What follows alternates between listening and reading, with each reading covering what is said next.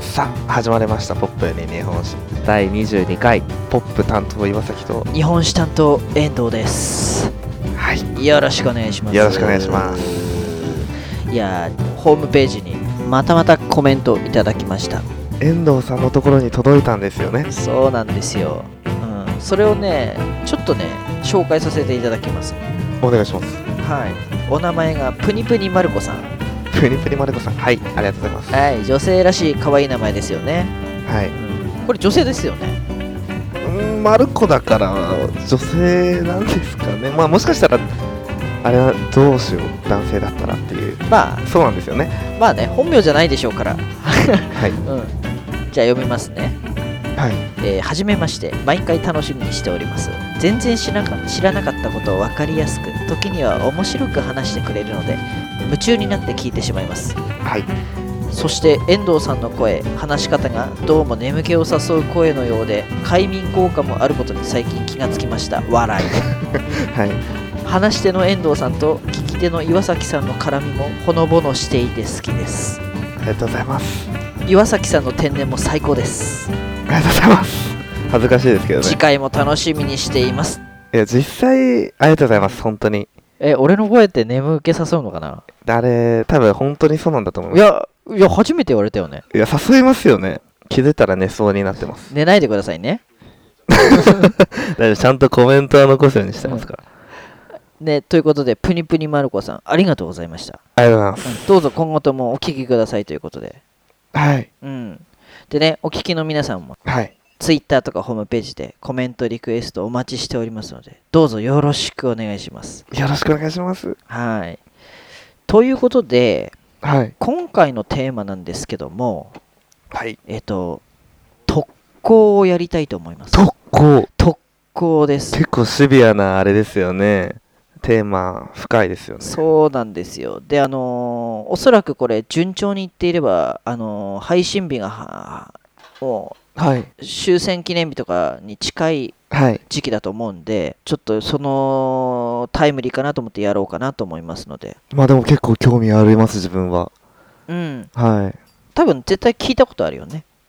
聞いたことありますよ、特攻は。日本で言えば太平洋戦争の末期にね、実際に行われた、あのー作戦なんで、はい。知っておいていただきたいので、はい。はい。そうですね、日本人としても知らないといけないことなのかもしれないですもんね。そうだね、知っておいてもらっはった方があの、うんいいのかなっていうねい。はい。で特攻、ね、今回はねちょっと特攻って何っていうことに絞って話したいと思いますのではい。日本のねはい。戦いとかの背景とかはい。それこそねあの太平洋戦争の戦いを一つ一つ見ていったらねキリがないので、はい。そこに関してはちょっと今回は省略しますわかりました。なので特攻に絞っていきたいと思いますんで、お願いします。はい、じゃあ早速いきますねはい。あの、ヨセ君、特攻って何の略かわかるなんかの略で特攻なんだけど、えっと、特攻の略ですかそうそうそうそう、これ実は略なの。特攻、特別機動、あ特別、特別合ってる。こう、特別、おとうん、特別こう合ってる。特別攻撃機動隊、あ惜しい、特別攻撃。特、 機動隊いらないですか機動隊はいらない。うん。特別攻撃作戦。いや、作戦いらないのだから、特別攻ああ撃。うん、特別攻撃そう、はいうん。特別攻撃の略がはい。こう。うへえ、んまはああのー世界のね戦争史の中でもい。はい。めちゃくちゃ稀な作戦なんで、結構皆さんやってるもんじゃないんですね、どの国あのも。ねそういうことって。ちょっとずつ調べていくと特攻自体はやってるんだけどにいわゆる日本の特攻っていう形ははい。珍しい、へうえ、んなんでかっていうとあの必死必死って必ず死ぬって書いて必死ねはい。必死決死の攻撃作戦って言われてるんではい。もう死ぬこと前提だよね他の国は死ぬこと前提ではなかったんですかまあ特攻はもちろんしますけどあ岩崎君それちょっと後半や るね、あわかりましたうん、その話もするんで、はいお願いしますうん、でねはい戦後にはい特攻っていう作戦に対してはいあのこれは究極の愚策もうダメな作戦だったっていう人もいれば、はい。まあ倫理的な話は置いておいて、はい。あの少数の人数ではい。大きな戦果を上げたっていう面では評価するっていう人もいるみたいなんだよね。えー、評価されるんですね。うん、あのーはい倫理的な面は置いておいてね。うん、まあ、攻撃においてはすごい効果的だった。だった時もあったっていうところだね。うん、うーん、はい。ちなみに岩崎くんってどんなイメージ持ってる特攻に。いや、もう本当に捨て身タックルですよね。そうそうそうしもううん遺書も書いそうてだっよねていう感じで、うんもう絶対戻っちゃダメって、なんかもう命令じゃないですけど、死刑宣告みたいなもんだったのかなと思いますよ。そうだね。あのー特攻ってはい。岩崎くんも言った通り死を前提にしてはい。敵に体当たりして損害を与えるっていう攻撃方法なんだけどはい。じゃあねあのはい。何で突っ込んだか分かるあの何でっていうのは有名なのはさ飛行機ですよね。だよねうん実ははい。飛行機だけじゃないんだよね特攻っていうのはわかりますよ、でも。お自分は、うん魚雷です。素晴らしい合ってます。合ってよまかすった。人間魚雷あ、それです、人間魚雷。はい。うんあとはねその他にもあって、はい人間魚雷はあの水上特攻っていうあ水中特攻って言われてて、はい。その他に水上特攻っていうのもあったのね水上もあったんですかうん、そうあのモーターボートみたいなもので突っ込んでいくやつ確実にモーターボートってターゲットにされそうですけどね。そうそうそうだからモーターボートってあれだよねあの今でいうはバナナボートとかパラセーリングのあれを引っ張るようなボートのことだよねうんあのもうあれで突っ込んだわい。けいだよや、ね考えられないですね、そう考えると。むそうなんだよねうんだからあのね特攻ってはい。航空機だけじゃないっていうことは知っておいてもらえると、うん、わかりました。んただ今回は航空機での特攻についてあの話していこうと思うんではい。うん、で今回岩崎くんの呼び名なんですけれども呼び名、はい。岩崎少佐にさせていただきたいと思いますんで、なんか、いいっすね。少佐。うんはい。岩崎少佐って今度これから言うんで今日はちょっと岩崎少佐でお願いしますわかりました。ちなみはいに遠藤さんは何、何になるんですか遠藤大将あ。私はあの大丈夫でえ、す大将じゃなくていいんですか私は大丈夫ですはいわかりました。うんで岩崎少佐にはい。ちょっと事前情報として知っていておいていただきたいことが2つありますはい。まず1つはい。えっ、とね戦前のはい。日本軍っていうのにははい。空軍っていうのがなかったんだよねあ、空軍なかったんですかそうちょっと驚きでしょ驚きです。うんあのさ今はさ軍隊じゃなく自衛隊なんだけどはい。いわゆる空軍っていうところの航空自衛隊っていうのはあるんだよねはい。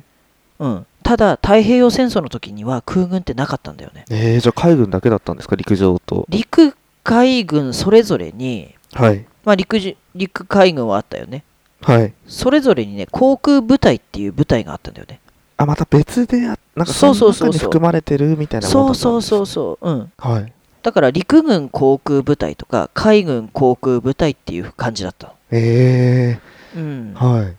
ちなみにさ特攻って言ったらさ一番最初に出てくるのが神風特攻隊だと思うんだけどそうですね。はい。うん、この神風特攻隊っていうのははい。海軍のはい。航空隊の特攻隊のことを神風特攻隊って言ったんだよね、はい。うん、だからつまり陸軍は陸軍で別の航空特攻隊を持ってて、はい。うん、あの絶対聞いたことないと思うけどはい。えっとね都合部隊都合部隊っていうのがあの陸軍のはい。特攻部隊だったんだよねあ、それが特攻部隊の名前だったんですか統合部隊っていう。そうそうそうそうそうえー、知らないです。うん聞いたことないですね。でしょ、うんはい自分も調べて初めて知ったんだよねこれ、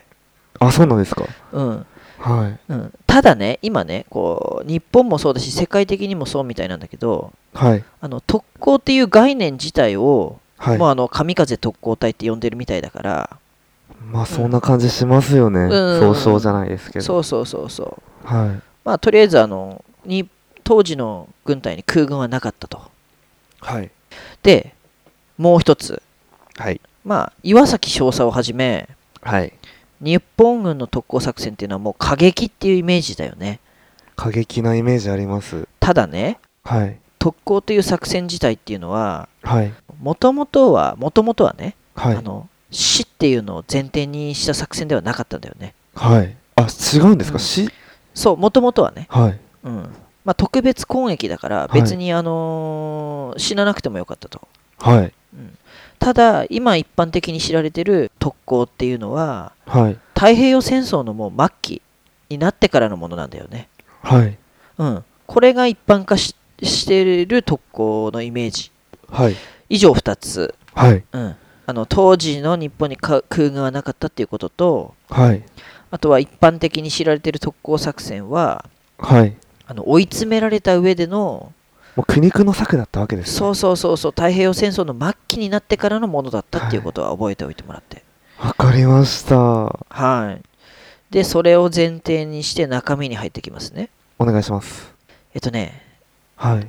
あのさ第二次世界大戦とさはい。太平洋戦争ってさ、はい。同じように言われるんだけど違いってわかるえーと、わからないです。だよねあのねはい。簡単に言うとはい。第二次世界大戦っていうのははい。これはあの世界規模で見た時の呼び名ねなるほど。ドイツとかも含めて。そうそうそうそうそうヨーロッパの方も含めて、その全体のことを第二次世界大戦って言ってはい。で太平洋戦争っていうのははい。あのいわゆる太平洋で戦った戦いだからはい。これはあの基本的に日本とアメリカからの見た戦いのことを太平洋戦争というとパシフィックウォーテですもんね。そうだねうんはい。うんなんとなく分かったかななわかりました、わかりました。うん、でそのね、えー第二次世界大戦とか太平洋戦争の時のはい。主力の兵器っていうのが2つあるんだけどはい。兵器ね、うん兵器。岩崎翔さん何と何でしょうか主力の兵器、船、えー、戦艦え、っ、とねもっと細かく AK、あいやそんな細かくいかない、うんな、なんだろう。 あのせ戦車とはい。それこそ航空機そうか、航空機と戦車。じゃあ、はい。そうそうそうそうで特にね航空機っていうのはもう主力中の主力だったわけはい。でその航空機っていうのははい。性能はもちろんなんだけどはい。もうその時の科学の粋を集めて作ったものだからはい。それを操縦するはい。パイロット、はい。うん、このパイロットっていうのがめちゃくちゃ大切だったんだよね、はい。うんまあコンピューターで言ったらはい。航空機自体がハードウェアではい。パイロットはソフトウェアみたいな、なるほど。うんうん、だからつまりはい。いくら素晴らしい最新鋭の航空機があったとしてもはい。それをね自在に操縦できるパイロットがいないとはい。もうお話になりませんよってことなえー、なるほど。はい。そうそうそうはい。でねこのパイロットの育成っていうのがはい。めちゃくちゃ時間かかるんだってあ、そうなんです。まあでも学校とかありますもんね。航空学校みたいな昔。そうそう今でもねあるよね、うはん、で特にねい。はい。離着陸、はい。うん、まあ多分今でもそうだと思うんだけど離着陸がめちゃくちゃ難しいらしくてはい。今現在、はい。えー成田空港とか羽田空港あると思うんだけどありますね。はい。そのさ滑走路あるじゃんはい。それの長さってどれくらいだと思う結構、なんか短く見えて結構長いですよね。あれ。はいそうなんですよ1キロ。うわドンピシャ正解よし。はい。 1000メートルなんだってえー、はい。うんだからそれくらいさ離着し離着陸するのに距離がいるってことだよねそうですよね。降りてから、うん結構、行きますもんね。はい。そうそう結構走るよねうんで岩崎翔さんは空母って知ってますかあのー、船ですよね。そうそうそうあのー滑走路がついた船ねはい。わかります。ででっかいはい。うんで当時のねその空母についてる滑走路ってはい。さっき空港の滑走路は1キロって言ったけどはい。空母の滑走路ってどれくらいだと思いますか、まあ、陸上であれが1キロだとしたら、多分、うん、はあ、ろ600メートルぐらいですかね。 600メートルくらいはい。えっとね答えははい。約200メートルなんだってえ、狭っそう空港の滑走路の5分の1くらいそんな狭いんですかまあ、そりゃそうか。そうよく考うんえたら200、そう妥当ですよね。そうそうそう、まあ、200メートルでもそれがドツンドーンとさ海の上に浮いてるって考えたらすごいでしょ動いてるものにそうそうそうそうしかも着陸するそうまさにそうで特別に訓練されたスキルがないとはいパイロットになれなかったんだよねもう慣れなかったんですかまあなれないというかだって離着陸ができないんだかあらまあ任そっ務かできない、戻ってねそうそうですよねそうそうそうそうはい飛び立つことはできても戻ってくることできないからはいうんしかもねそれだけじゃなく戦戦わなきゃいけないしはいもう大変だよねはいうんだから何が言いたいかっていうとはいパイロットっていうものがはいもういかに人的資源として重要だったかってことうーんいやそこで一個質問なんですけど、なんでしょうか岩崎翔さん特攻しに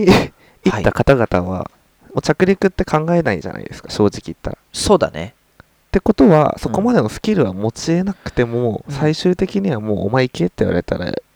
軽くかじってたらうん行け行ってたんですかねそういう人たちも。お結構確信ついた質問ですねいやそうなのかなと思うなんか自分のうんおばあちゃんの兄弟も特攻で行っててそうなんだまあでも自分のその兄弟は戻ってきたんですけど結局終わっちゃって戦争がああーそうなんだうんうんはいなので何もあれなんですけどはい結構ね行ったらもう戻ってこないみたいなイメージあるけどはい天気が悪かったりはいあとはなんだろうなあのー作戦が途中で変更になったりしたら戻ってくる場合もあったみたいだからああ、うんまあまあそうですよねそんな無駄なねえ、うんはいだからねだから戻ってこなきゃいけなはいいわけだから、ある程度の技術は必要なんだよねなるほどうんそこに関しては多分学校があってはいしっかりそこに関して教えてもらったんだと思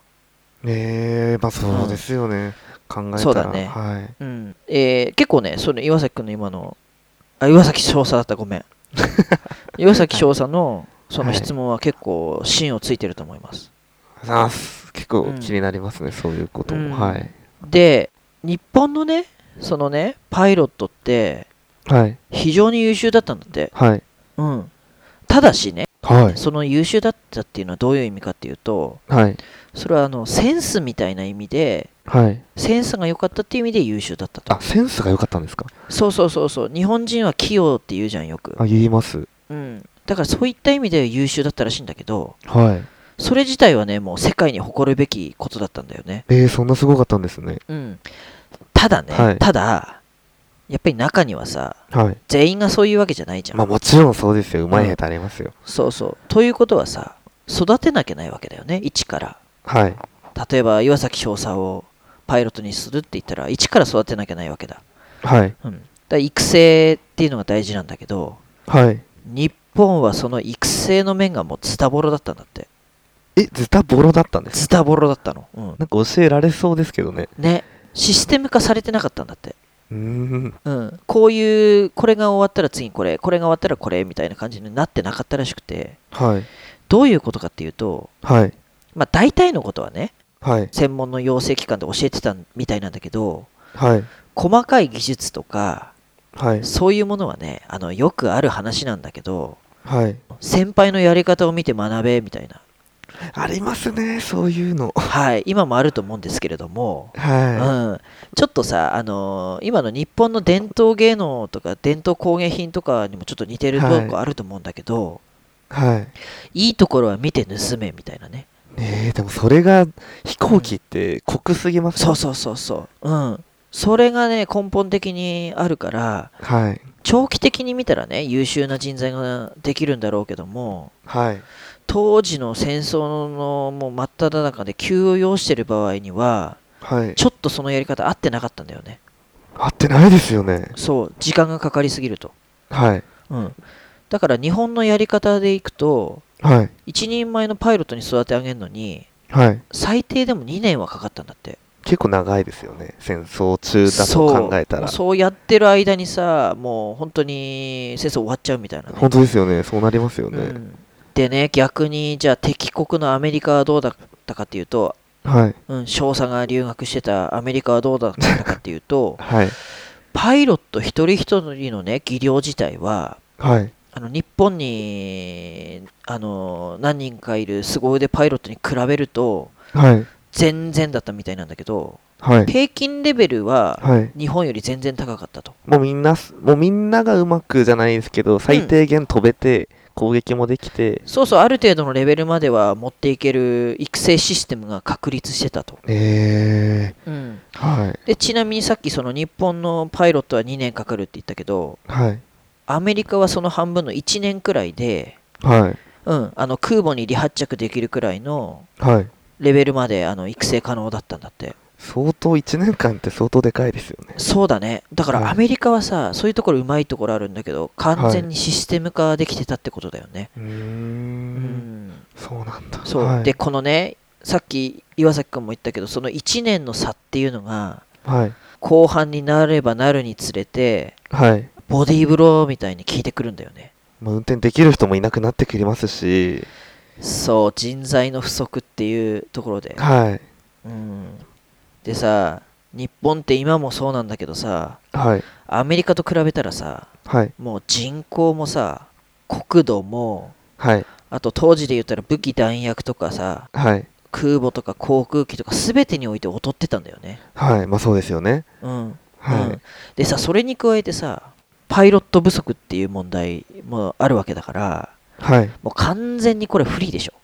ょ。フリーの何者でもないです。そうそうそうそう。それをね、日本軍ははい。どうやって解決しようとしたと思うその不利な状況を。そこで特攻に入るんですか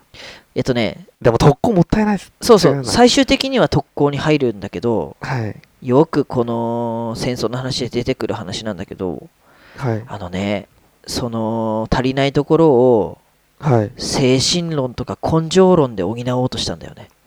なるほど。うん、そっか。だからあの、はい根性足りねえから離発着ができねえんだとか、はい、根性足りねえからアメリカに勝てないんだとかね、はい。そういう論法であの追い込むわけだようね。んでもそうなったら結構練習中に死んじゃううん兵士とかもうんいなくはなそかうだったねですよね、絶対いに。いるでしょ、絶対に。いますよね。うん。だからそのさ、冷静にね、今考えたらわかるはずなんだけども、そうですよね。うん。うん。はい。だから、当時のさ、流れだったらさ、はい。うん、あの最終的には精神論で根性が足りないからっていう風になっちゃってたんだよね。うん、なるほど。うん。まあ、あれだよね、大和大和魂とか侍魂とかをそこでうまい具合にさ、使われて、まあまあまあ、うん。もう精神論に頼るしかなかったっていう、まあそこしかないですもんね。そう、それが現実だったんだと思うんだけど、はい。うん、ではアメリカはどうかというとはい。多分ね精神論とは真逆なんだよね、 なるほど。うんそんなもう合理主義そんな感じですよね。そうそう合理主義っていう考え方ではい。もういかに効率的にはい。もうデータとかはい。そういうものを駆使して戦争を進めるかっていう、はい。うん、で勝ちに最終的に結びつけるかっていうのが、うんあ、のーアメリカのやり方ではい。それがアメリカの国益だって考えてたからまあそうですよね。どっちがそう正しいそっうて言われたそらうそそうっちの方がねえ、ってねなりますけど。そこが当時の日本軍とアメリカ軍の大きな違いだったと。はい。うん、まあね精神論も大事なんだけどね、まあまあそうですよね。うん大事だと思うんですけど、そうでね命かかってるわけだからさ、はい。ただ精神論も行くところまで行くとねはい。うんいや、すごいと思いますけどね。はい。そうだねあのね今回はに日本とアメリカのあの、はい。人材に対する考え方の違いっていう分かるエピソードをねお話しさせてもらったんだけど、はい。えー岩崎翔さはい。今年もさ毎年夏になるとさはい。よくさ言われる話だけどダムの貯水量が減ってきたみたいな話ってニュース話題になるじゃんアメリカですか日本で日本であの水不足ですみたいな日本がですかあみ見たことないそういうニュース日本でまだ見たことないです。え嘘結構自分あるんだけどえ、それ仙台だけじゃなくてですか違うよ、いや、わかんないですけど、はい。うん、あの夏真夏にさ、うん、なんか水不足になる可能性がありますんで節水してくださいみたいな、ええうんはい。だからさつまりさ水がある今ある水がさはい。なくならないようにさそういうはい時って節水するわけじゃん、しますね。うん、はい。それと同じでさはい。日本にはパイロットが足りなかったっって話したけどはい育成も難しいしはい人材も不足してるってなったらさはい当然パイロットは大切にあか扱われるべきじゃん、いや本当ですようん重宝されるべきですよねそうそれを日本は怠ったんだようーんはういんでどういうふうに怠ったかっていうとねはい2つあって防御の面と救出活動の面って言われてるんだけどはい日本の航空機ってとにかくねはい削って削って削って機体を軽くしろっていう考え方だったんだって早くなるのがいいですそうそうそう早くしはい遠くまで飛べるようにしろっていうことなんだけどはいただ反面防御がめちゃくちゃ弱いんだってもう一発食らったら落ちちゃうみたいなそうそうそうそうそううんあの極端に言えばそうだよーねんでその防御が弱いところはさっきの精神論じゃなくてパイロットの技術でカバーすればいいじゃんっていう当たんなきゃいいじゃんそうそう当たんないようにお前操縦すればいい話だろうみたいなへえはい努力であり気持ちだってまさに精神論根性論だよねはいただアメリカもまたアメリカの話出して悪いんだけどアメリカは違ったとはい大事なパイロットの命をはい守れるようにね防御の面もしっかり考えて設計されてたんだってあのアメリカの航空機って、ええはいまあ、あのだから弾が当たるっていうことを前提に設計されてたと、はいうん、日本と違うでしょ、全然違いますようん、でもう一つ救出活動に関してもはいアメリカっていうのはわざわざ救出活動用の航空機をはいその救出部隊まで作ってねはい隊員の救助を行ってたんだってそれはもう大きな船になるあ大きなあ大きなっていうかあのだからそれ専用のはい航空機があるんだよ救ね援用の、ええうん、うんはういんたで逆に日本はっていうとさはい基本助けないっていうわけじゃないんだけどはい救助活動に重きを置いてなかったんだようーね、んなんかそうかそうですよねもう、うんはい自己責任みたいなはいうん、だから言い方悪いけどパイロットは使い捨てっていう感じだったと悲しいですねこの歴史ねえまあ考え方があると思うんですけどそ当うなんだ時よのうん、だからパイロットを育成して人材として大切にしてきたのがはい合理主義国のにアメリカではいでパイロットをね人材としてじゃなく、まあ、お国のためにっていうはい一兵隊として扱ったのがはい精神論根性論の国の日本だったっていううんまあでもそれで皆さんついてきたじゃないですけどやったんですもんねそうせざるを得なかったんだろうねそうせざるを得なかったけどううんんねえまあだから戦争っていう特殊な状況下での話だから、はいあの一概にはねえっ、とアメリカが正義で日本が悪だっていうのは言えないんだけどもはい今の感覚で言ったらちょっと日本異常だよね異常ですねちょっと嫌ですね怖いですただね当時の日本軍日本ではそれが普通だったしはい実際に作戦として行われたっていうのが現実、うんはいうん、でだんだん追い込まれていってはいで次回話すけどもあの太平洋戦争の末期にはいいわゆる我々が知ってる特攻作戦に入っていくと次で特攻なわけですねそうあの作戦に入ってきます、はいこれが特攻に至る経緯の話ですはいアメリ日本軍とアメリカ軍の違いについて話したんだけどもね今回は、うんであの勘違いしてほしくないのは、はい日本軍が悪とかアメリカがただ正義とかそういうことを言ってるわけじゃないとまあ歴史をってことですもんねそうそう現ただ現実現実は現実として、歴史的な事実としてはいええ、あの岩崎翔さんにも日本人として知っておいた方がいいんじゃないかなっていうはいまあそうですね知った方がいいですよねこういうのそうだね、うん、だから漠然と戦争だダメっていうことじゃなくて、はい戦争っていうのは、はいまあ、あの日本のひあ人の心とかさはい国の進めべき道をね踏み外させちゃうんだよっていうことをはい歴史の教訓として知っておいた方がいいのかなと思って、いやもう本当に自分あれですけど関わってきたおじいちゃんおばあちゃんがいるんですけど全員が口を揃えてうん言ってましたねうん戦争だけはもう嫌だよと、ね、そうだよまあ、戦争があったから強くなれた部分もあるけど自分の、まあメンタルじゃないですけど生きていける力があったけどって今の